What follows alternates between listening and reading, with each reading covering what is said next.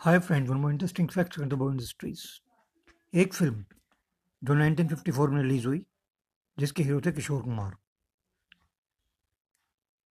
किशोर दा ने इसमें एक फ़िल्म में गाना गाया था। गाने के बोल थे, दिन है सुहाना, आज पहली तारीख है। खुश है जमाना, आज पहली तारीख है। ये गीत आज भी रेडियो सिलोन से हर महीने की पहली तारीख को प्ले किया जाता है। क्या आप जानते हैं? Thank you.